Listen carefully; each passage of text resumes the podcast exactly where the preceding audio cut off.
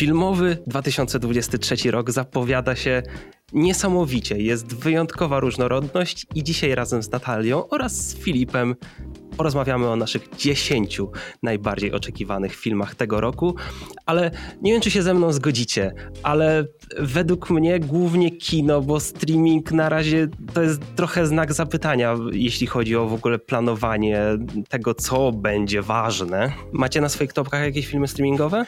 A, nie, w moim przypadku w ogóle nie. Rok temu to na pewno myślę, że znalazłyby się jakieś pary tytułów w mojej topce, chociażby Glass Onion.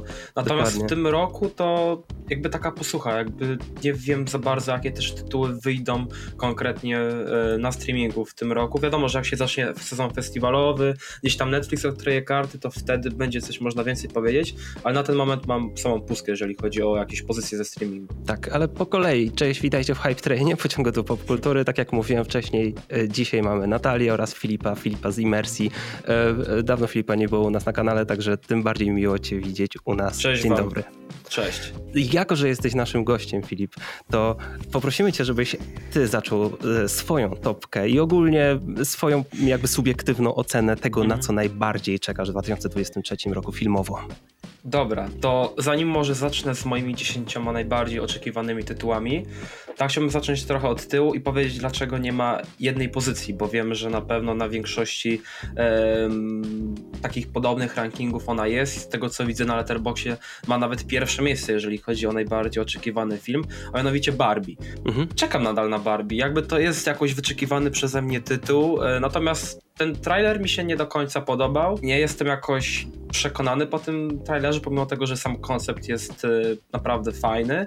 Natomiast y, jakoś na ten moment tak po prostu nie czuję większego zainteresowania jakoś w tym filmem i myślałem, że po tym pierwszym teaserze jakoś tak wpadnę w ciągi oraz cały hype na ten film, bo to jest pozycja, która no z tego, co się dzieje na socialach, ma naprawdę ogromny baz wokół siebie. Natomiast ja jakoś tak y, nie do końca potrafię znaleźć na ten moment w tym filmie coś, co by mnie przykuło moją uwagę. E, poza tym, że no, to jest mimo film live action Barbie i mamy wiele naprawdę e, fantastycznych e, castingów w tym filmie i no na pewno będzie duży baz wokół tego filmu.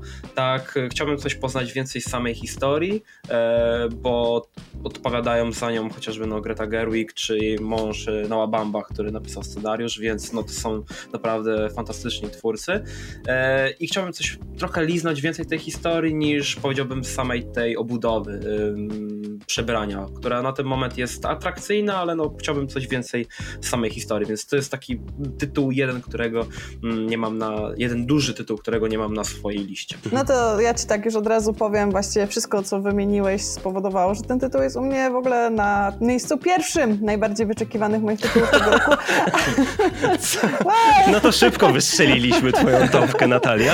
Tak, ale to mm, myślę, że to bierze się głównie z tego, że właśnie e, ten tytuł jest dla mnie jednym z najbardziej zagadkowych. Ja po prostu kompletnie nie wiem, czego się po tym tytule spodziewać. Czy to będzie coś, co będzie skierowane także dla młodszego widza i będzie to po prostu mm, jakąś taką troszeczkę infantylną e, historią, która uderza w jakieś takie mądrzejsze tony, czy to będzie jednak turbo skierowane do dorosłego widza i jednak dzieci nie będą miały czego w tym szukać, mhm. bo jednak patrząc, że to jest Greta Garwick i Noah Bombach, ciężko ciężko cokolwiek po prostu wysnuć, czym ten film ma być. I faktycznie ten teaser nam praktycznie kompletnie nic nie powiedział, kompletnie nic nie pokazał, ale on właśnie we mnie zapalił jeszcze większą ciekawość, którą do tego filmu mam. Więc ja ogólnie, w internecie, jest... ogólnie w internecie wzbudził spore zainteresowanie, jeśli tak, ktoś jeszcze więc, nie słyszał o tym projekcie. Więc dla mhm. mnie to jest po prostu numer jeden wyczekiwanych filmów tego roku. I może nie dlatego, że będzie najbardziej spektakularny, tylko dlatego, że najbardziej po prostu nie wiem, czego się spodziewać i chyba dlatego najbardziej się na niego jaram. U mnie na szóstym miejscu. Kontynuuj, Filip. E, no dobra, no to na dziesiątej pozycji mam najnowszy film e, Martina Scorsese, czyli e, Killers of the Flower Moon. Film, który miał zadebiutować już w zeszłym roku, ale okazało się, że będzie przesunięty na ten rok i prawdopodobnie zadebiutuje w Cannes. No, co mogę więcej tutaj dodać? No, Martin Scorsese, Leonardo DiCaprio, nowa pozycja. Czekam naprawdę mocno, bo ponoć materiał źródłowy jest naprawdę dobry i z tych zdjęć, które do tej pory dostaliśmy z planu wygląda to na naprawdę ciekawie i myślę, że no po prostu moim uzasadnieniem, dlaczego ten film znalazł się na mojej liście, to powinno być po prostu Martin Scorsese i Leonardo DiCaprio w nowej pozycji. Tak, to jest taki bezpieczny bet. U mnie też by się mhm. znalazł, ale jednak myślałem, że może ktoś umieści ten film na swojej topce. Kolejnym tytułem jest um, Bao is Afraid i to jest nowy film Ari mhm. Astera, czyli e, reżysera Hereditary oraz Midsommar. Ja mam ogólnie z Ari Asterem nie problem. Znaczy, jakby mam problemy z Hereditary i mam troszeczkę problemu z Midsommar, jednak to nie zmienia faktu, że na no, jego nowy film też bardzo czekam, bo jest to opisywane jako taka coś, połączenie też takiej e, koszmarnej komedii. To nie będzie do końca taki chyba horror jak poprzednie filmy, tylko też tu będzie mhm. sporo elementów humorystycznych. E, no oczywiście mamy Joaquina Phoenixa w głównej roli, czyli też no, prawdopodobnie jednego z najlepszych aktorów obecnie e, i plotek, które gdzieś tam docierają z planu, e, to znaczy, że ten film ma trwać około 3,5 godziny, co jest naprawdę dużo, więc jestem ciekaw, czy A24 nie zdecyduje się na to, żeby rzeczywiście trochę ukrócić. Natomiast... Coraz dłuższe te filmy, mam wrażenie, ostatnio. Tak, zwłaszcza te takie, to, to jest racja, zwłaszcza te takie, powiedziałbym, bardziej no, artystyczne, te do mhm. trochę innego typu widzone są naprawdę długie, bo w tym roku też mieliśmy naprawdę sporo takich filmów, e, powiedziałbym, festiwalowych, które były długie. Natomiast e, czekam no bo to jest Ari Aster, też jeden z mhm. najciekawszych twórców um, kina horrorowego ostatnich lat y, i myślę, że no to będzie kolejny mocny tytuł, który zapisze jakoś się tak w e, świadomości popkulturowej na kolejne lata, chociażby Midsommar. Ja bym tylko chciał dodać, y, ja na przykład nie mam tego filmu na swojej topce, też na niego czekam, on będzie mieć premierę tam około kwietnia, u nas może później, bo jeszcze nie jest chyba nawet ustalony dystrybutor tego filmu, nie jestem pewien. Y, to będzie trochę tak szło bardziej w abstrakcję, ale w ogóle wydaje mi się, że na mojej topce w ogóle nie ma za dużo takich artystycznych, takich hardhouse'owych filmów, pomimo tego, że jest dużo takich tytułów, na które wyczekuję i które prawdopodobnie po, już po ich obejrzeniu trafią do mojej topki y, już w podsumowaniu, tylko że na chwilę obecną nie potrafią u mnie wygenerować odpowiedniego hypu, mam trochę inne kryterium, więc u mnie jest bardziej blockbusterowo, bardziej bym powiedział, ale to nie oznacza, że w tym roku nie będzie całej masy świetnych artystycznych filmów. Wiesz, ja mam tak, że też mam, jak potem przejdziemy do późniejszej części w mojej listy, to też mam znacznie więcej blockbusterów i to myślę, że to jest normalne, bo bardziej ta lista ona się zmienia zawsze jak e, pojawią się festiwale, kolejne tytuły, jakiś hype. No myślę, że nikt na początku zeszłego roku nie miał chociażby Everything Everywhere at, at All Once w no. swojej topce najbardziej mm. oczekiwanych filmów. A to teraz jeden film. Się, a teraz bo właśnie znalazł się na pewno w większości zestawień, jeżeli chodzi o najlepsze filmy, więc to na pewno się zmienia, jakoś ewoluuje i ja też, no jakby no, moja lista też nie zawiera tak większości artystycznych filmów, no bo to jakby tak dopiero po, po Cannes, po Wenecji, po różnych gdzieś tam jak Sundance będzie pod koniec tego miesiąca. Właśnie, Sundance, dokładnie, więc y, to dopiero jakoś tak. Y, tak Fabelmanowie też nie podejrzewałbym, pomimo tego, że to Spielberg, ale Spielberg jest trochę hit or miss, a mhm. bardzo duże wrażenie zrobił na mnie ten film, jak powiedziałem w ostatnich dniach grudnia. Takim, y, takim landslidem właściwie wjechał i mi się bardzo, mhm. wymiótł mi topkę poprzedniego roku. Co tam na miejscu ósmym? Ósmym, tak. I tutaj mam Napoleona e, Ridleya Scotta. Mm. Bardzo czekam, naprawdę. Jakby ja jestem ogromnym fanem takich epickich filmów, epickiego kina, zwłaszcza z lat 50., kiedy no tak Hollywood musiało trochę zmienić strategię, ponieważ w latach 50. pojawiła się telewizja i Hollywood musiało pokazać, dlaczego kino jest tą domyślną stroną e, oglądania filmów. Myślę, że to teraz jest takie trochę, e, powiedziałbym, aktualne, natomiast no wtedy wtedy Hollywood postawiło na takie wysokobudżetowe, kostiumowe filmy i pojawiła się masa um, produkcji, która gdzieś tak zahacza jakieś e, rejony właśnie religijne, historyczne, e, mitologiczne i tak dalej, i tak dalej. Gdzieś od tego wzięła się jakoś moja miłość do tego podgatunku. No i Napoleon wygląda na to, że on będzie takim powrotem Ridleya Scotta do tego typu filmu, gdzie no, będziemy mieli przybliżoną sylwetkę jednego z naj ważniejszych wozów wojskowych w historii e, Napoleona i w główną rolę wcieli się Joaquin Phoenix i także mamy Vanessa Kirby tak. w obsadzie. E, bardzo czekam, bo No ostatnio Ridley Scott to też jest taki trochę hit or miss. Mm -hmm. Myślę, że um, House of Gucci akurat mi się nie podobało, natomiast um, The Last Duel tak. E, więc, ale tutaj to myślę, że tutaj tak bardziej Scott wkracza w rejony, w których on się dobrze czuje, więc jakby pod tym kątem byłbym nieco bardziej optymistyczny, natomiast no, gdzieś tak z tyłu głowy nadal panoszy się nie myśl, że to może być też jakiś taki potężny mis, natomiast no, sam fakt, że mamy mega produkcję od Scotta o Napoleonie, to też no, wytwarza we mnie naprawdę duże podkłady hype'u i tego, że jestem ciekaw jak to będzie wyglądało na taką właśnie zwłaszcza epicką skalę. W ogóle to jest kolejny film od Apple na swojej liście. E, mhm. Killers of the Flower Moon to jest akurat koprodukcja z Paramountem, więc tam może być różnorako z tą dystrybucją kinową. Fajnie by było, gdyby Apple też puszczało u nas te filmy do kin w jakiś sposób, żeby chociaż limitowaną dystrybucję wcześniej miały, ale trzeba powiedzieć, Apple kolejny mocny rok filmowo. Będzie też y, chociażby film, jeden film akcji, y, który stworzy Matthew Vaughn, twórca mhm. Kingsmanów z Henrym Cavillem, więc jest dużo tytułów, które warto tam obserwować.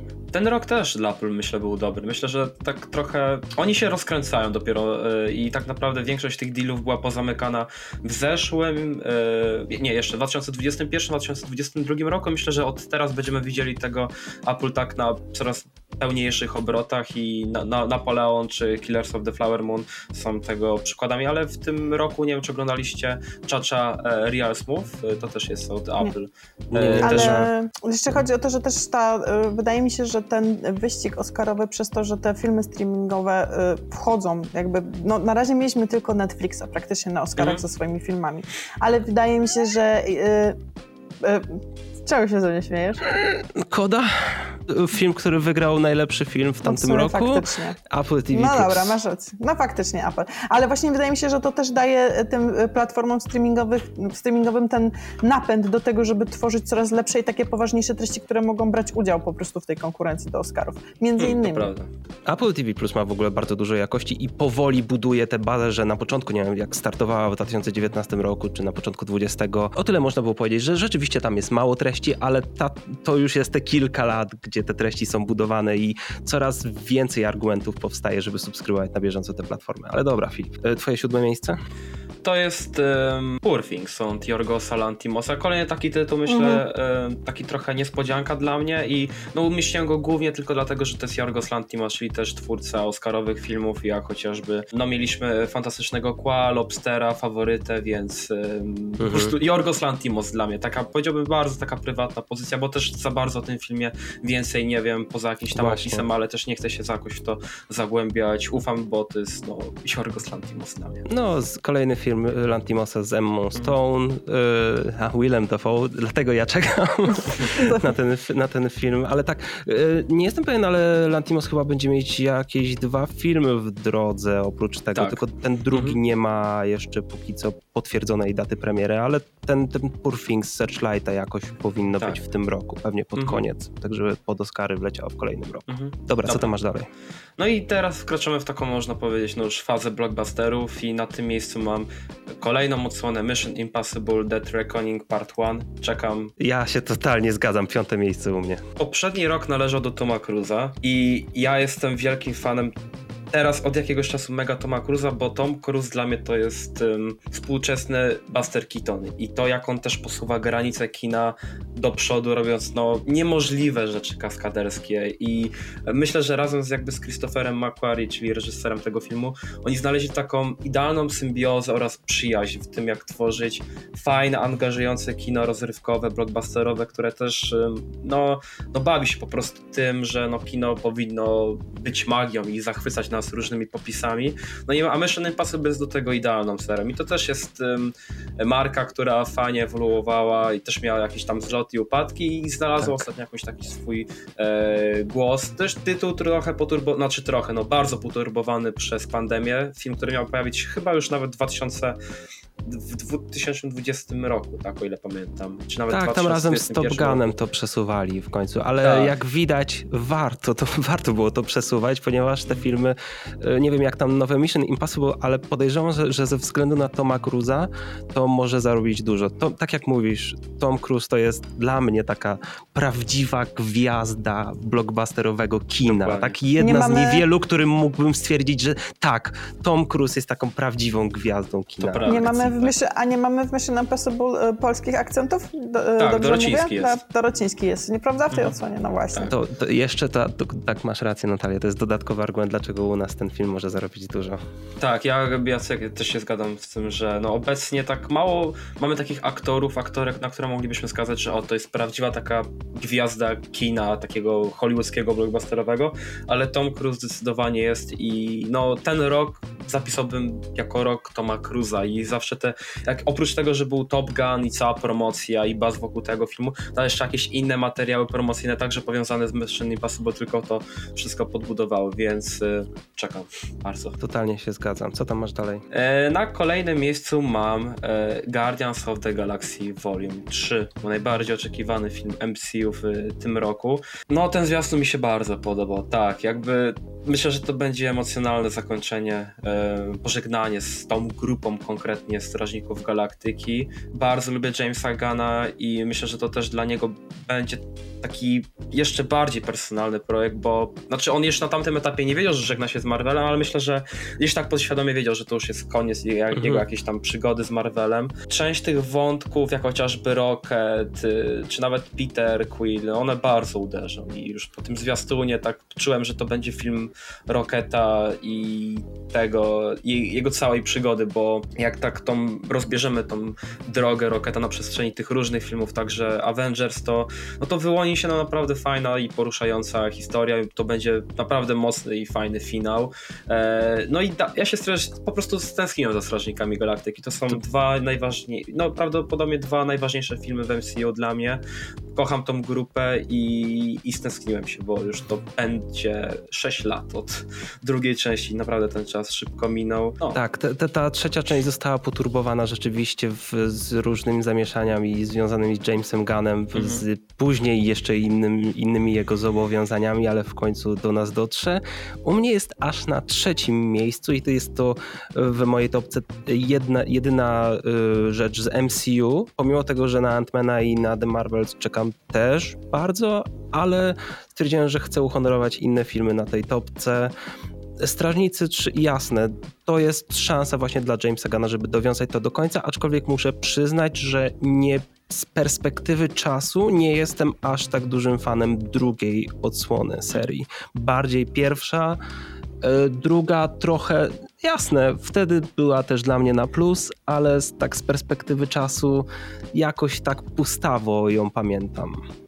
No, u mnie akurat, ja sobie założyłam takie kryterium, że w mojej topce nie ma e, żadnych filmów superbohaterskich, ani nie ma żadnych animacji, więc e, nie mhm. zmieściło się, ale tak, Strażnicy Galaktyki to jest na pewno jeden z tych filmów, na które się mocno czeka. Szczególnie, że ten Christmas Special po prostu sprawił, że jeszcze bardziej czekam, tak? Że, że gdzieś cały czas podświadomie było ok, czekam, czekam, czekam, a jak zobaczyłam ten e, świąteczny event, to po prostu mówię, kurczę, to są bohaterowie, za którymi będę jeszcze bardziej tęsknić, kiedy się ta już ta przygoda skończy. Dobra, zbliżamy się do twojego top 3, Filip.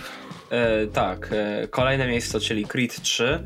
E, na ten film czekam głównie ze względu na to, że na pokazie Awatara mieliśmy tam przedpremierowy, e, jakby tak pokazali przedpremierowo, zanim to wypuścili do sieci, jakiś tak behind of scene e, z filmu i to jest mhm. produkcja, którą reżyseruje Michael B. Jordan. I to na tych zwiastunach wygląda naprawdę świetnie. Cieszę się, że zawarłeś ten film na swojej liście, bo ja nie oglądałem w ogóle, Aha.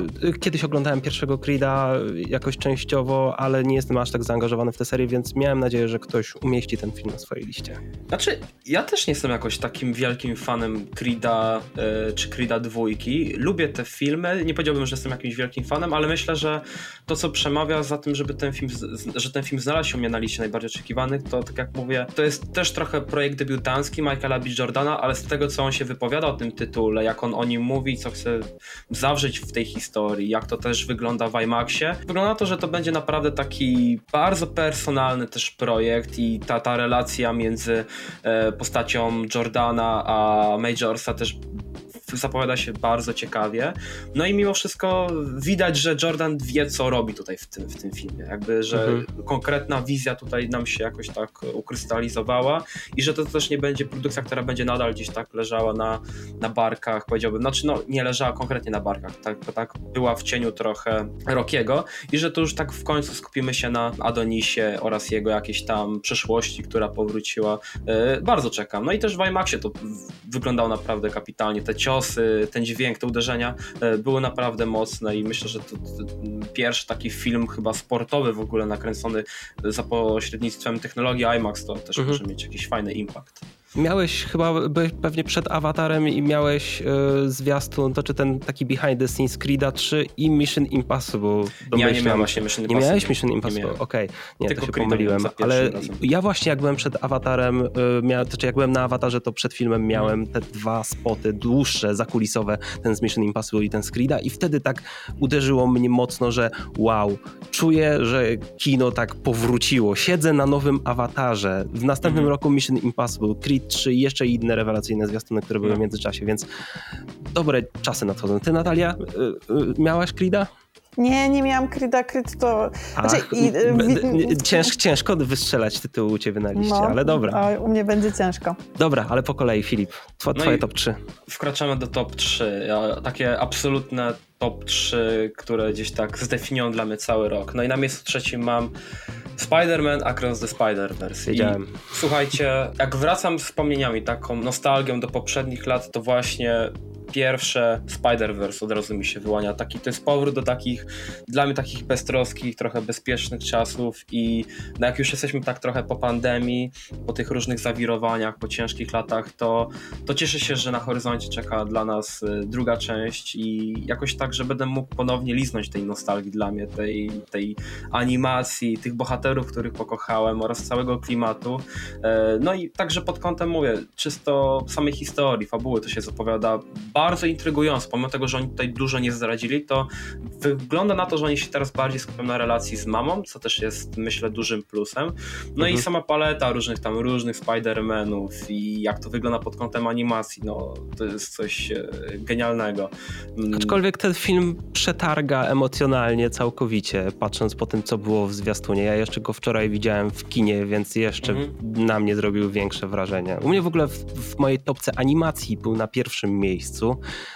na nadchodzący rok, a filmowe jest na drugim miejscu, ponieważ tak, ten film rzeczywiście y, może i ten na początku Spider-Man Uniwersum w 2018 roku przyszedł trochę niepostrzeżenie przez to, w jakim tłumie się znalazł wtedy y, w, po sąsiedzku w kinach, ale z czasem myślę, że dużo osób go doceniło i teraz jego jakby widać zresztą, że poziom oczekiwania na ten film to jest zupełnie y, ten poziom to jest zupełnie inny poziom. Mm. Tak. Drugie miejsce, Filip. Na drugim miejscu Oppenheimer w reżyserii Christophera Nolana. Um, Podejrzewałem. Tak, jakby y, drugie i pierwsze miejsce są absolutnie poza konkurencją. Ciekawe, co jest na pierwszym. Ciekawe. Ale wracając do Oppenheimera, to zobaczyłem pierwszy zwiastun. Nie miałem w ogóle w IMAXie przed awatarem mm, trailera i dopiero zobaczyłem ten trailer, y, jak go oni go opublikowali online i zrobił na mnie naprawdę duże wrażenie. Miałem takie wow, że to wygląda naprawdę świetnie i zapowiada się to na trochę zupełnie, znaczy trochę i zupełnie na inny projekt. Właśnie ciężko mi powiedzieć, y, czy to będzie zupełnie inny Nolan, czy trochę inny Nolan.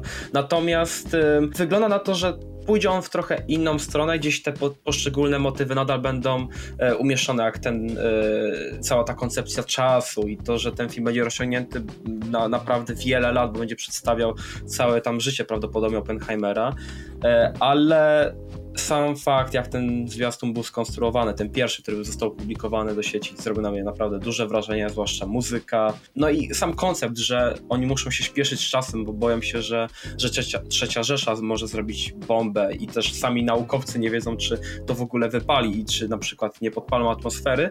No jest fantastyczny. No i ponoć materiał źródłowy jest naprawdę genialny. Ja też jestem dopiero przed lekturą książki, ale na pewno przed filmem chcę zapoznać się z lekturą. Ale jak byłem na rewatch zobaczył Awatara, to całe szczęście miałem zwiastun z IMAXa na Oppenheimera, bo były dwa i jeden dla IMAXa był ekskluzywny. Mhm. I ten z IMAXa był jeszcze lepszy. Po prostu... To, to masz farta. Ja nie widziałem nigdy w kinie zwiastuna Oppenheimera i żałuję tego. Ja po prostu miałem takie wow. wow. I może ja... dlatego do, do mojej topki nie trafiło. Hmm. Aczkolwiek wiadomo, to jest Nolan. Znaczy właśnie ja nie mam swojej topce, dlatego że to jest Nolan. Ja nie jestem jakąś wybitną fanką Nolana. Ja widziałam wszystkie filmy, wszystkie mi się podobały, ale zazwyczaj mam nie po drodze. Zazwyczaj ciężko mi się jest na ten film wybrać. Jak jestem, obejrzę, jestem pod wrażeniem, ale zawsze mam jakieś opory przed pójściem. A z Oppenheimerem właśnie to, co powiedziałeś, on wygląda na trochę innego Nolana, więc dużo bardziej y, mnie przyciąga do siebie. No i szczególnie, że to jest tematyka, to jest tematyka historyczna, biograficzna. Ja, ja mimo wszystko bardzo y, lubię y, takie właśnie historyczno-paradokumentalne, bo tam, mhm. tam będą te takie elementy dokumentów jakby, więc to mnie to mnie ja wolę, ja wolę tego bardziej science fiction Nolana niż tego, niż tego trochę biograficznego. Ale zobaczymy. Tutaj może być też zaskoczenie. Filip, co jest na pierwszym miejscu?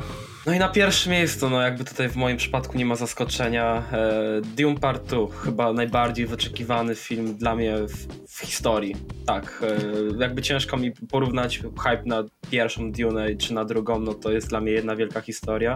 Ale za tym się wiąże, wiąże się cała historia z tym, że ja tak oczekiwałem na tą pierwszą Dune. Nie wiedziałem, czy będzie w ogóle druga część i, i tak bardzo chciałem, żeby no mimo wszystko ten film zarobił na siebie, bo wiemy w jakich okolicznościach wychodził, e, jakby takich pandemicznych, dystrybucyjnych i sam fakt, że patrzę teraz na Letterboxa i widzę Dune Part 2 premiera w 2023 roku, to ja jestem wzruszony po prostu. Bo jako fan tej serii, jako fan Villeneuve'a wiem jak bardzo on chciał, żeby ten film powstał, bo on od zawsze mówił, że ta jedynka to jest tylko wprowadzenie i zabawa się zacznie w dwójce i to prawda. Jakby te wszystkie plotki, jakie docierały do nas z planu, że to jest ponoć ogromna produkcja, też rozciągnięta na pięć różnych gdzieś tam sektorów, yy, także obsada jest no genialna, jeszcze niedawno do, do obsady dołączył yy, Tim Blake Nelson w nie wiadomo jeszcze jakiej roli, ale no jakby na ten moment cała ta obsada jest niesamowita. No i chyba każdy, kto czytał pierwszą Dune, to wie, że ta druga połowa yy, od momentu, kiedy Paul Paul z Jessica dotarli do Fermenów jest znacznie lepsza. Szczególnie kiedy zagłębiamy się w Harkonnenów, samego Fejdara, w, w to, kiedy jeszcze Fenringowie się pojawiają, kiedy ta, ta polityczna intryga mocno już tak dociska śrubę. No i kiedy sam Paul się zmienia, no bo tutaj w tej pierwszej części Paul był takim dla wielu osób takim hmm, miłym chłopaczkiem, chłopaczkiem który. No. Tak, a w drugiej części to myślę, że wiele osób będzie miało takie e, trochę skonfrontowanie się z tą postacią i problem z taką, prawda, empatią czy sympatią do tej mm -hmm. postaci. Mam nadzieję, że pójdą w tą stronę, ale biorąc pod uwagę jakieś wypowiedzi twórców oraz to, jak co sam Villeneuve mówił, to mam nadzieję, że że pójdą w tą stronę, o której myślę, no czekam, bo jeżeli ka każdy, kto jeszcze mówię, czytał pierwszą część, to wie, że jeżeli chcą zrobić z tego prawdziwy kinowy spektakl, blockbuster, to finałowa bitwa ma szansę być jedną z najlepszych bitw w historii kina. I ja... ja jestem w ogóle zachwycony, że ten film powstaje i tak szybko, bo po pierwszej części mieliśmy dużo wątpliwości. Na szczęście e, Legendary i Warner i wszyscy się spieli i ten film już nawet chyba, już chyba nawet zdjęcia zostały zakończone. Tak, zostały zakończone teraz. Więc e, jestem zachwycony, że to już w tym roku mnie pierwszy pierwsza Duna absolutnie przetargała, jak byłem w kinie, byłem na tym filmie trzy razy. Ja do dzisiaj wspominam wszystkie emocje i w ogóle klimat tego filmu. I niektórzy mówili, że o, bo trochę powolny, trochę nudny. Ja celebrowałem każdą sekundę tego filmu i dlatego u mnie też jest na pierwszym miejscu, więc u mnie też nie będzie niespodzianki. E, no, jest no. Duna to jest chyba taki jeden z ważniejszych filmów właśnie końcówki tego nadchodzącego roku, bo w tym roku nie mamy mamy też, y, jeśli chodzi o takie duże, blockbusterowe filmy, które mogą wykręcić jakieś tam ogromne liczby, nie mamy chociażby jakichś Gwiezdnych Wojen ani Awatara. Mm. Może ten Aquaman coś może zadziałać w grudniu, ale póki co znak zapytania. Może to być właśnie szansa dla Dune, żeby była większym sukcesem komercyjnym.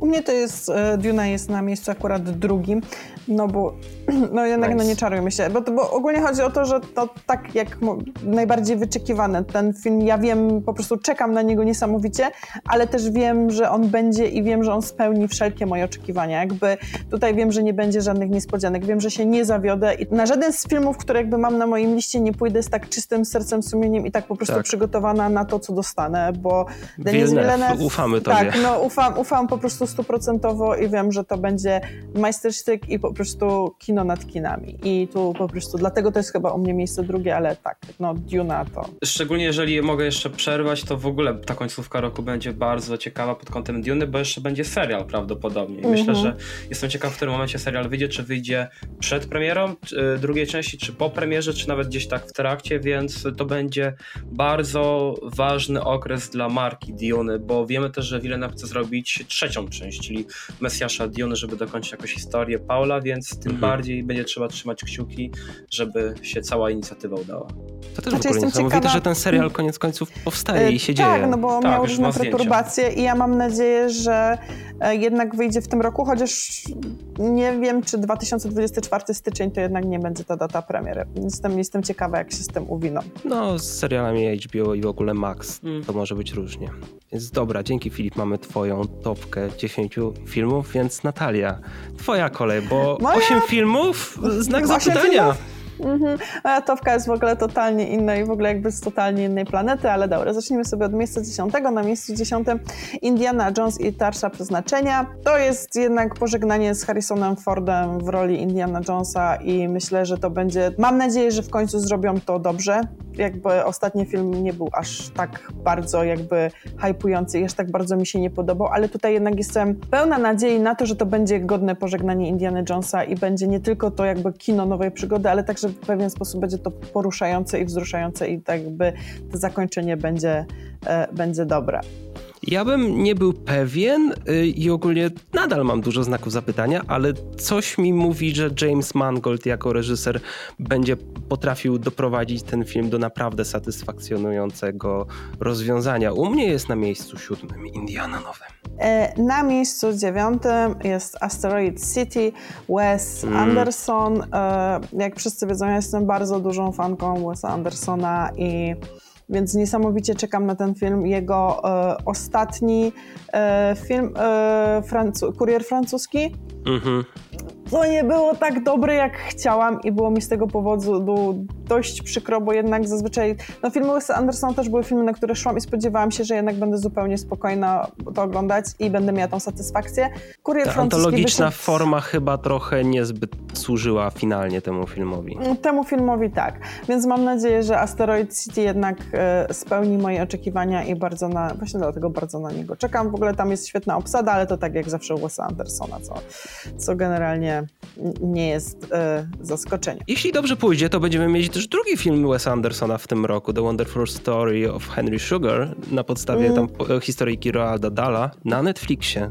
Tak, na Netflixie, ale to właśnie ja nie jestem pewna tych właśnie wszystkich streamingowych rzeczy, one nie są aż tak mm -hmm. oficjalnie tak, tak ogłoszone, tak, więc ja sobie jestem ten, ale jeżeli będzie, no to, to no, wiadomo, że ta City jest bardziej pewne, bo tam chyba czerwiec jest zaplanowany w kinach. E, na miejscu ósmym e, Next Goal Wins, czyli e, film Taiki Waititiego. Taika Waititi to dalej jeden z moich ulubionych reżyserów, więc, więc też mocno czekam na wszystkie projekty, które wychodzą spod jego e, ręki. Ostatni film taki, no nie marvelkowy, który mieliśmy, czyli to był Jojo Rabbit, straszliwie mnie kupił i to był jeden z moich ulubionych filmów. I jasne, Next Goal Wins to będzie taki bardziej sportowy film, więc, mhm.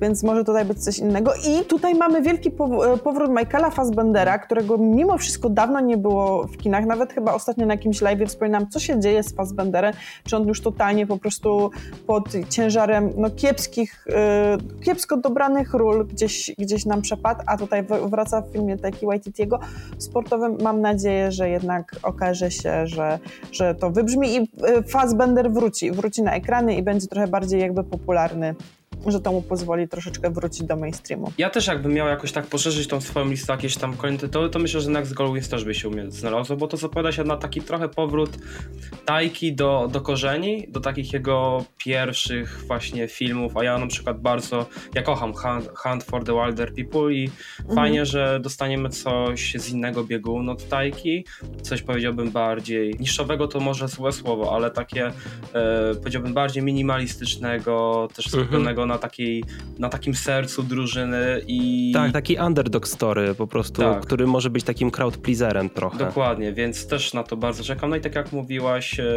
Michael Fassbender powraca, więc e, tym bardziej na to czekam, bo uwielbiam Fassbendera i pomimo tego, że ten film miał jakieś tam turbulencje po drodze, był przesuwany z uwagi na wiele różnych czynników, to, to dziś daję mu kredyt zaufania i, i czekam, bo, bo pomimo tego, że ostatnimi czasy nie jestem fanem Taiki, to dziś jego te pierwsze tytuły nadal mam w sercu i mam nadzieję, że Next Goal Wins e, nawiąże do jakby takich początków Taiki. Na siódmym miejscu u mnie Ferrari. Um, Dlatego, znaczy przede wszystkim, ok, Michael Mann, jasne, to przede wszystkim, ale Adam Driver, Adam Driver jako Ferrari, ja, ok, House of Gucci nie było dobrym filmem, ale strasznie Driver po prostu z tym akcentem mi się włoskim podobał, więc zobaczenie go po raz kolejny właśnie z, no, z włoskim akcentem i w takiej roli. Ja w ogóle jestem wielką fanką Adama Drivera, to jest świetny aktor i wszystkie role, którego on gra po prostu kupuje mnie stuprocentowo i to może naprawdę wybrzmieć super, a szczególnie też, że lubię filmy biograficzne. Więc e, u mnie na siódmym miejscu Ferrari. Może się pojawić w następnym roku w kinach i może wjechać, haha, wjechać Wjechać. z zaskoczenia, haha, Driver. Boże, straszny. U mnie, ja, na mojej topce też jest jeden film z Adamem Driverem, ale o tym później. Miejsce szóste, myślę, że tego się nikt nie spodziewał, ale to jest Kos e, e, Pawła Maślony, to jest polski film. E, jest to film o Tadeuszu Kościuszce i kurczę, film o Kościuszce, no, no nie wiem, mega... Bardzo ryzykowna mega... decyzja, jak dla mnie. Ja mam nadzieję, że to nie będzie kolejna, jak to było, bitwa pod Wiedniem i tak dalej. Mam nadzieję, że dostali, że po prostu... Nie, ja po prostu mam nadzieję, że to będzie po prostu dobry film na taką w miarę nie wiem, wysoką skalę, że, że po prostu mhm. ja się nie zawiodę. Ja chyba to nie jest jedyny film o Kościuszce, który ma powstać, bo chyba jakiś jeszcze jeden powstaje, ale kurczę, czekam na to. Tam jest fajna, fajna obsada. Nie wiem, no mam nadzieję, znaczy tak jak mówię, no ja lubię też filmy biograficzne i, i Kościuszko w ogóle jest bardzo ważną i super postacią w ogóle mhm. Tadeusz Kościuszko, więc zasługuje na swój film i mam nadzieję, że, że tego nie skasztanią. Jacek Braciak jest w ogóle świetnym aktorem. Tak, no, więc jest, jest nadzieja. No ale tu też chodzi o budżety, jak to zostanie e, pokierowane. Na miejscu e, piątym jest Łąka. E, jak dowiedziałam się, że e, Timothy Chalamet będzie grał Łąkę, to jakby ten film już był w topce od razu. Jeszcze nie wiedziałam na którym miejscu, ale tak na miejscu piątym jest Łąka z Timothy Chalamet, więc e, To może być czekam. zaskoczenie następnego roku, jeśli rzeczywiście ten film się zepnie. Znaczy, przypuszczam, że ten film będzie tak czy siak dobry. Jakby nie, nie spodziewam się, żeby nie miał być, tylko zależy jak bardzo nas po prostu, w jaką stronę to po prostu pójdzie, tak? Teraz dotarło do mnie, że jest reżyserowany e, przez Paula Kinga, który wyreżyserował ostatnie dwa, to czy pierwsze dwa Paddingtony, więc tak, A, 100%, Paddingtony... 100%, 100% na Rotten Tomatoes. Masz rację, Natalia. E, przypominam ci, że ty dalej nie Paddingtona nie widziałeś. E, widziałem. Widziałeś już Paddingtona? Tak, nadrobiłem okay. pierwszego. Dobra, już nie mogę cię disować. Więc tak, więc Łąka na miejscu piątym. Na miejscu czwartym jest e, strasznie dziwny wybór e, i to jest e, ten najnowszy film D&D, Dungeons and Dragons. Byłem ciekawy, czy go umieścisz. Tak, dlatego że po prostu potrzebowałam filmu fantazy, który będzie miał dystans do siebie i mam nadzieję, że ten film to dobrze zrobi. Tak jak już mówiłam, jak e, omawialiśmy ten zwiastun, jest cała masa filmów fantazy, która podchodzi do siebie tak śmiertelnie poważnie, że nie wychodzi. Tu patrząc na ten zwiastun mam wrażenie, że jednak twórcy wiedzą czym jest D&D, wiedzą czym się te D&D, z czym się te D&D je i że to są chyba jacyś starzy, zapaleni e, gracze RPG i będą w stanie podejść do tego z serduszkiem i wyciągnąć z tego właśnie to, co jest najważniejsze z RPGów i przelać to na ekrany kin. E, jasne, Chris Pine w ogóle i Rage Jen e, Page, który w ogóle, którego pokochałam w Bridgertonach więc, e, więc strasznie To jest najbardziej ten... randomowy fakt o Natalii z tego roku, że Natalia pokochała Bridgertonów.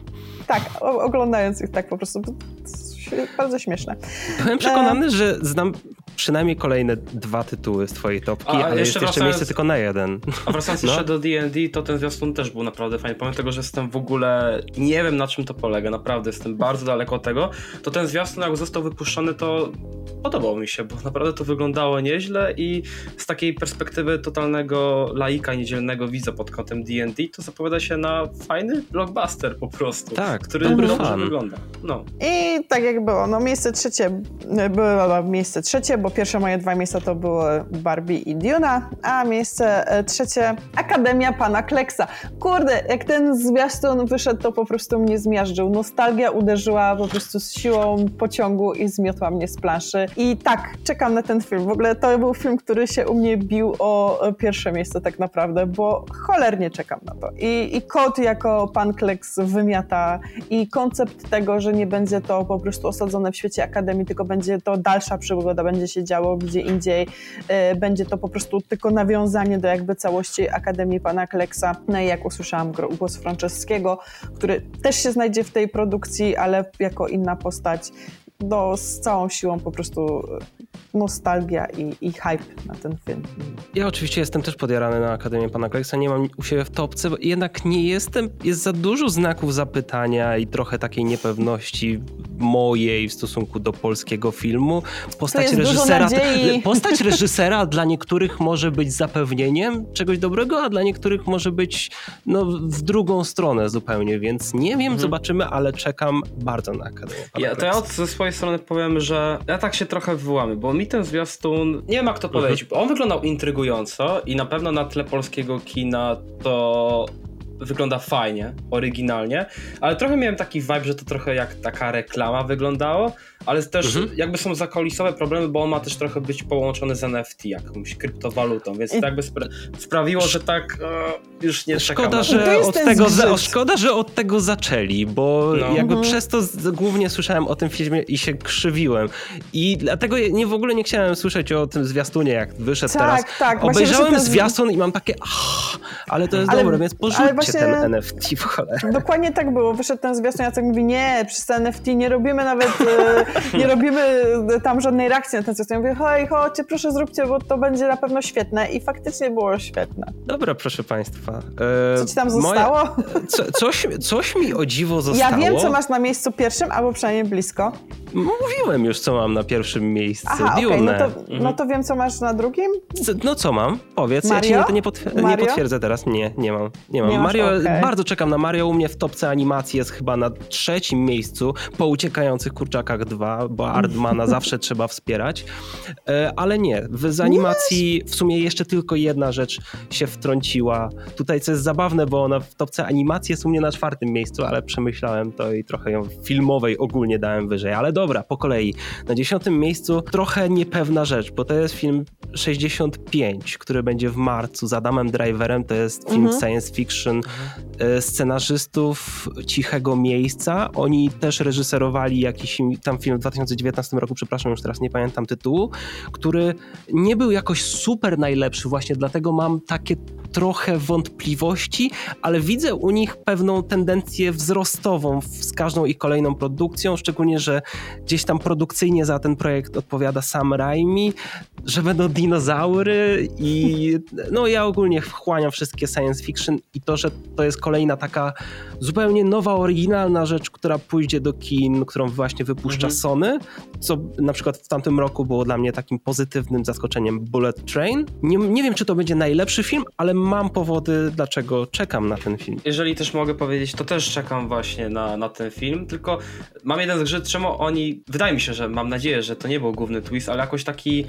koncept od razu wyjawili w trailerze. Myślałem, że to lepiej byłaby zachowali na sam film, ale przez to wydaje mi się, że przez ten twist, nie wiem czy wiecie o czym mówię, dlatego ten mhm. trailer miał taki hype wokół siebie, bo miał naprawdę mhm. duży hype tak. wokół siebie. Plus no Adam Driver w kinie akcji, no tego nie było w takim, no w kinie akcji, nie mówię o Gwiezdnych Wojnach, tylko takie kino akcji, prawda, mhm. to, to też tego nie było. Plus dinozaury, tak jak mówisz, więc też mam powód do... To jest Sony, więc to by tłumaczyło trochę podejście do zwiastunów. Mm. Ale dobra, na dziewiątym miejscu mam jedną rzecz, którą zdziwiłem się, że Natalia nie dała do swojej topki, czyli Renfield. Dosłownie dosyć świeży zwiastun sprzed, ostatni, sprzed kilku ostatnich dni. Tak Nowe szczerze? podejście do Drakuli. Tak e, Nicolas ja Cage jako Dracula, Nicolas Holt jako E, właśnie Renfield. Czarna komedia, trochę horror. A, to wygląda rewelacyjnie. Ja zapomniałam, tak szczerze powiem ci, to jak robiłam tą topkę, zapomniałam zupełnie o istnieniu tego filmu. Jakoś po prostu zapomniałam, jak już zrobiłam tą topkę, mówię, eee, nie, dobra, już, już zostawiam i tak, ale tak, to jest film, na który czekam, a w sumie to już niebawem, tak, bo ten film... E, w kwietniu? W kwietniu. W kwietniu, no, więc super. Z takich jeszcze artystycznych filmów u mnie w topce znalazł się jeden tytuł ze względu na jednego konkretnego aktora, e, czyli Wieloryb. E, to jest jednak premiera chyba w styczniu czy w lutym oficjalna, już nie licząc tam jakichś festiwali, które były w tamtym roku, więc dla mnie to jest najbardziej oczekiwany film. Nie wiem, czy ty widziałeś Filip już? Ja już miałem okazję zobaczyć go na American Film Festival. No właśnie. Jeżeli tak mogę w skrócie powiedzieć o tym filmie, tak, oczywiście nic nie mówiąc, to ja nie jestem w ogóle fanem Darena Aronofskiego. Jakby to jest też jeden z moich takich reżyserskich nemezis. Natomiast ten film zaskakująco mi się podobał, ale mam z nim masę problemów, zwłaszcza pod koniec i pod koniec to e, nie chcę nic oczywiście mówić, ale no pod koniec to tak dla mnie trochę za bardzo odpłynął. Natomiast sama rola Brendana Frasera jest naprawdę bardzo dobra i nie, tak. nie powiedziałbym, że jest najlepsza w tym roku, bo tutaj dałbym przysłowiowe Oscary komuś innemu, ale to na pewno jest rola, która jakoś tak zapada w pamięć, plus sam koncept i to, co ten film chce poruszyć, to też jakoś tak może chwytać za serce i ciekawostka na American Film Festival, jak się film kończył, to było słychać z każdej strony, jak ludzie płakali, wiadomo, chusteczki wyciągali, więc Masakra. na pewno poruszy niejednego widza. Choć ja mówię, no ja nie jestem takim wielkim fanem, to, to i tak e, gdzieś ten film zapisał się, bo, bo, bo, bo, był ciekawy po prostu. Kolejne miejsca w sumie są prawie wystrzelane. Siódme miejsce Indiana Jones, szóste miejsce Barbie, piąte Mission Impossible, na czwartym miejscu jednak dałem między nami żywiołami Pixara. O. Chociaż to jest taka to jest trochę niepewna rzecz i wiadomo, Pixar i wiadomo dla mnie ma pewien kredyt zaufania i nie jestem w stanie nie oczekiwać tego filmu, tylko też się trochę obawiam, czy uda im się udać, y, ugrać ten koncept, który jest takim trochę złączeniem konceptów y, z ostatnich lat i ogólnie schematu, który próbuje uderzać czy Pixar, czy Walt Disney Animation Studios, czy uda im się to tę historię przedstawić w jakiś angażujący sposób, ale myślę, że pod kątem komercyjnym to może być taki powrót Pixara trochę do łask szerokiej publiki, bo wygląda bardzo kreatywnie. Jakoś nie umiem, boję się wtórności w tym, wiesz, że, że ja, to będzie ja też trochę, i że ale... przerobimy znowu tą samą historię. Ale nie jestem w stanie nie ja czekać daję, na najnowszy ja, film Pixara. Ja daję czystą kartę, bo też o tym filmie za dużo nie czytałem, e, też nie wiem, czy był jakiś, był chyba zwiastun, tak? ile był mhm. teaser, ale ten teaser. teaser nam pokazuje świat, tak jak typowo filmy Pixara, Aha. a mówi, mało nam mówi Dobra. o tym wokół, o fabule tego filmu, więc pewnie jeszcze w nie wiem, następnym albo jeszcze następnym miesiącu zwiastun i może wtedy będziemy mogli bardziej sprecyzować. Na trzecim miejscu Strażnicy, na drugim Spider-Man poprzez multiversum, na pierwszym Duna i mam jeszcze jedną dziką kartę, bo mało wiemy o tym filmie, ale mam powód, dlaczego y, mogę się hypować na ten film. Jest to film True Love. Okay. Y, Gareta Edwardsa, y, film od 20th Century, który mm. pojawi się w październiku. To jest jeden właśnie z niewielu filmów 20th Century na ten rok, oprócz kolejnego Spanka z Herkulesem Poirot. E, I no, Greg Fraser będzie odpowiadać za zdjęcia do tego filmu. To będzie w ogóle... Ja tak widziałem najpierw ten tytuł i byłem przekonany, że po prostu jakaś komedia romantyczna, którą wrzucili na mhm. harmonogram Disneya, ale później się przyjrzałem. To jest film science fiction y, Johnu David Washington, Gemma Chan. Nie jestem w stanie nie czekać na ten film, chociażby dla samego Garetha Edwardsa jako reżysera. I w ogóle dzięki, że mi przypomniałeś, bo ja o, o nim totalnie zapomniałem. Ja, tak, ja też bym czekał, bo skoro Greg Fraser plus Gareth mm -hmm. Edwards, którego ja, ja Godzilla bardzo lubię, Edwardsa, to jest myślę niepopularna opinia, ale bardzo, bardzo lubię Godzilla Edwardsa. No Rogue One to jest trochę inna historia, tam były turbulencje, ale i tak to jest jego film w większości, więc też bardzo lubię Rogue One, naprawdę uwielbiam.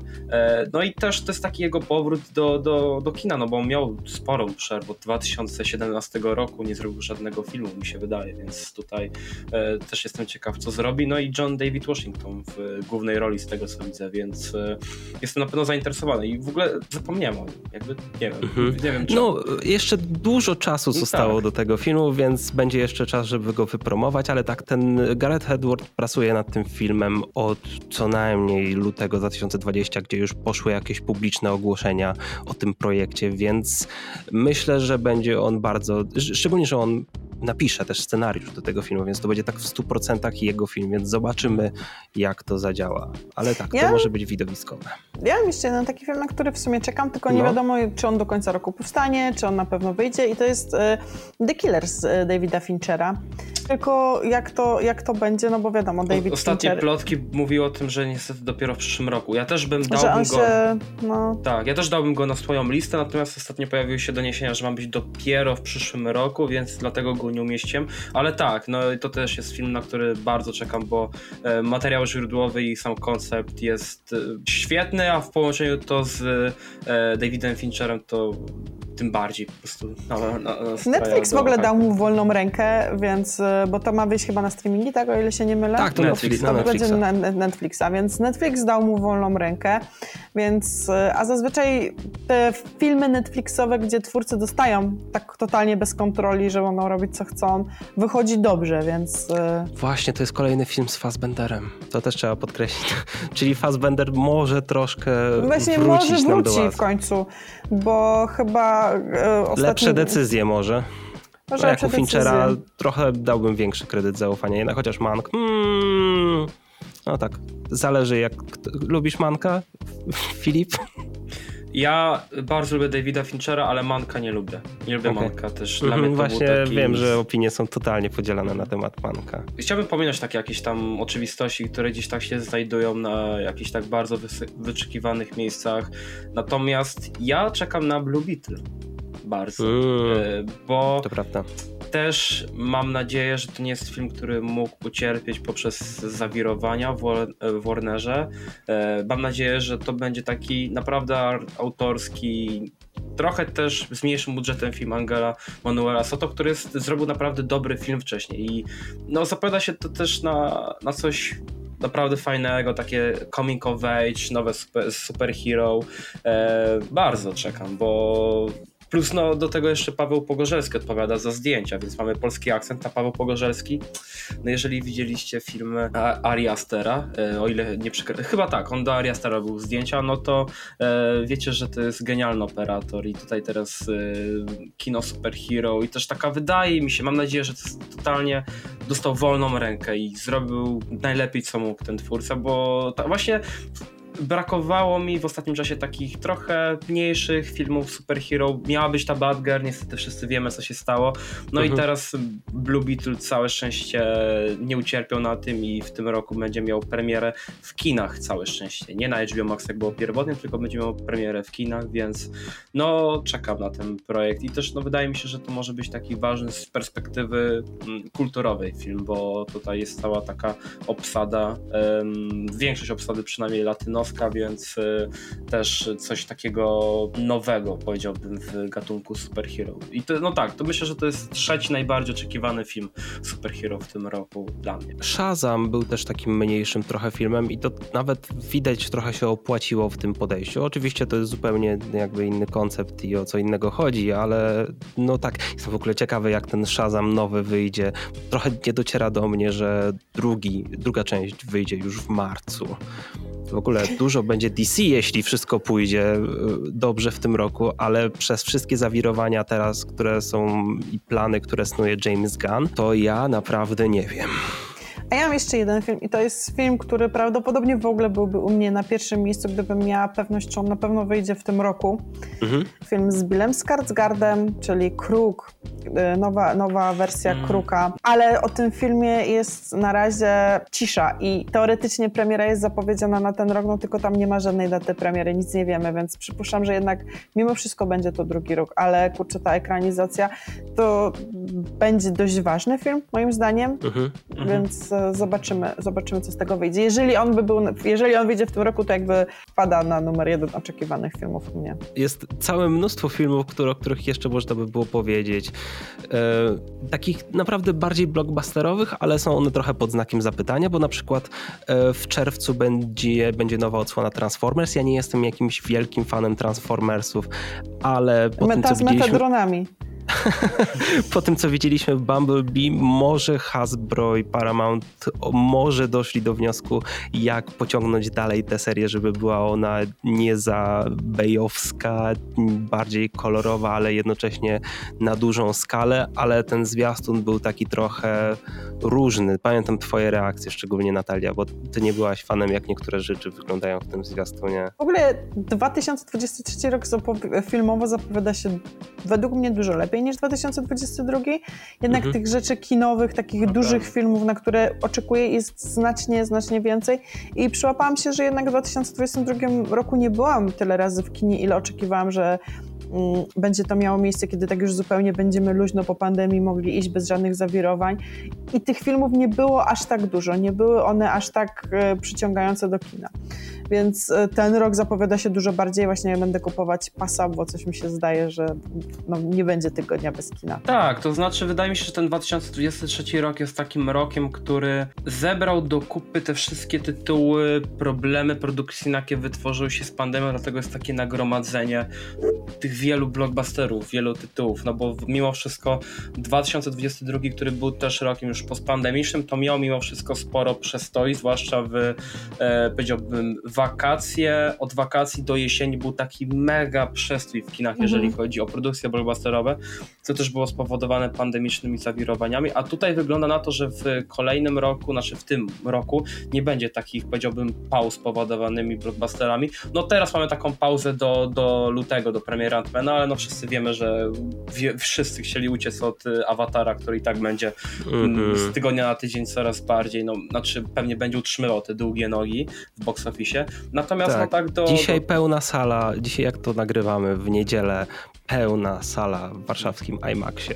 No, więc no to pokazuje, jak ten film będzie miał długie nogi, ale gdzieś od tego lutego to myślę, że do końca roku będzie ciągle ten wysyp blockbusterów i taki, no można powiedzieć, że powrót do kina. No bo y, już 2022 pod kątem y, wpływów do kas był lepszy o 20, tam pamiętam chyba 3% od poprzedniego roku i 2023 już też będzie znowu lepszy od 2022 mhm. roku, y, bazując na tych pierwszych prognozach. Zobaczymy, ja jestem bardzo optymistycznie nastawiony, bo zapowiada się, no jak tak patrzę teraz na te różne filmy, mam odpalone Letterbox, to jakby takie kino z wielu różnych stron, że nie mamy tak, tak, takiej przewagi superhero Hero czy jakichś innych pozycji, które w ostatnim czasie dominowały, ale wiele różnych ciekawych tytułów, tutaj gdzieś tam Oppenheimer, e, Duna, Creed, Napoleon i tak, tak, dalej, i tak dalej. Wiele różnych fajnych blockbusterów, także oryginalnych tytułów, które gdzieś tak mogą w końcu podbudować tą, no ten status kina, który ucierpiał przez pandemię. Tak, to jest wa ważne też z perspektywy kin, bo na przykład jak dużo osób narzeka na remake live action Disneya, to jednak w tamtym roku było widać to wypchnięcie tych rzeczy na Disney+. Plus nawet nie stricte remake'ów, ale jakieś spin-offy, jakieś tam Chip i Dale, które według mnie pod, przez ilość cameo, które były w tym filmie, mogłyby spokojnie wykosić dobrą kasę w kinach. Ale na przykład w tym roku w maju będziemy mieć właśnie ten polowy live action remake, czyli Małą Syrenkę, właśnie tam nawet będzie właśnie, nie mamy jeszcze zwiastuna, ale Szybcy i Wściekli 10 wychodzi mhm. na to, że mogą być w maju. Podejrzewam, że na Super Bowl będzie zwiastun. Są co najmniej dwa filmy na miesiąc, które mogą, mogą wykręcić bardzo dobre liczby dla kin. I to jest też bardzo ważne, bo niektórzy przewidywali albo po prostu zastanawiali się, jak na przykład Radek na Twitterze pisał, czy w następnym roku uda się jeszcze podbić ten wynik w box lepszy niż w tamtym roku, Myślę, że na luzie, bo yy, pomimo tego, że na końcówce roku takim landslidem mieliśmy jeszcze Awatara, którego jednak większość chyba jeszcze zarobków przejdzie na 2023 rok, to jest gęściej jednak, mniej mhm. przestojów, może więcej osób będzie zachęconych pójściem to do też kina. I też e, miałam taką konkluzję, może troszeczkę kontrowersyjną, ale mam wrażenie, że ludzie po tym pierwszym zachłyśnięciu się streamingami i z tym dostępnością wszystkich możliwych pozycji na streamingach, trochę już tęsknią za tymi wyjściami do kina, tęsknią za dużymi rzeczami i, i widzę to wśród też moich znajomych, że coraz więcej ludzi mówi, ok, streaming, streaming ja fajnie, ale chcę wyjść, chcę iść, chcę iść do kina, chcę to poczuć, chcę zobaczyć na dużym ekranie, więc e, też mi się wydaje, że jakby po tym pierwszym takim szoku streamingami i tych mhm. szybszych powrotów filmów z kin na streamingi, bo to jednak też było takie, a poczekam aż wyjdzie, myślę, że to się ustabilizowało i ludzie znowu wrócą do kin. Tak, bo studia filmowe były o wiele bardziej chętne jeszcze te kilkanaście miesięcy temu do puszczania filmów wcześniej na streaming, a teraz odkrywają, że hmm, jednak ta dystrybucja kinowa jest tam jest bardzo kluczowa dla nas, żeby te filmy zarabiały i tak, trzeba to bardziej ustatkować. Wiem, co mówię, byłem największym zwolennikiem wypchnięcia day and y- date filmów Warnera na HBO Max. Z perspektywy czasu mówię, że to było okropne posunięcie. Yy, wiesz co, ale też mi się wydaje, że wydaje mi się, że to też jest kwestia zaufania widzom, że, że bardzo często coś, co widzowie mają jakby, myślą, że to jest dla nich dobre, cieszą się z tego, jak się z tym oswoją, to tęsknią może właśnie za, za tym wyjściem do kina. Jednak to jest zupełnie inne doświadczenie. Mhm. Czasami trzeba dostarczyć ludziom y, czegoś, czego nie wiedzą, że chcą. Dokładnie. Ja myślę, myślę, że właśnie w trakcie tej pandemii to parę takich tytułów na pewno tak podkreśliło status kina. Myślę, że Dune, Avatar e, to były takie filmy, które pomimo tego, że Dune oczywiście nie miała jakichś wybitnych zarobków, to gdzieś patrząc po tym zainteresowaniu, tego jak też były pełne sale e, w Polsce, bo ten film zarobił naprawdę sporo u nas e, w kraju, czy tym mhm. ile razy film wracał chociażby do kina z jakichś różnych okazji do IMAXa, no to zainteresowanie tak. było naprawdę duże.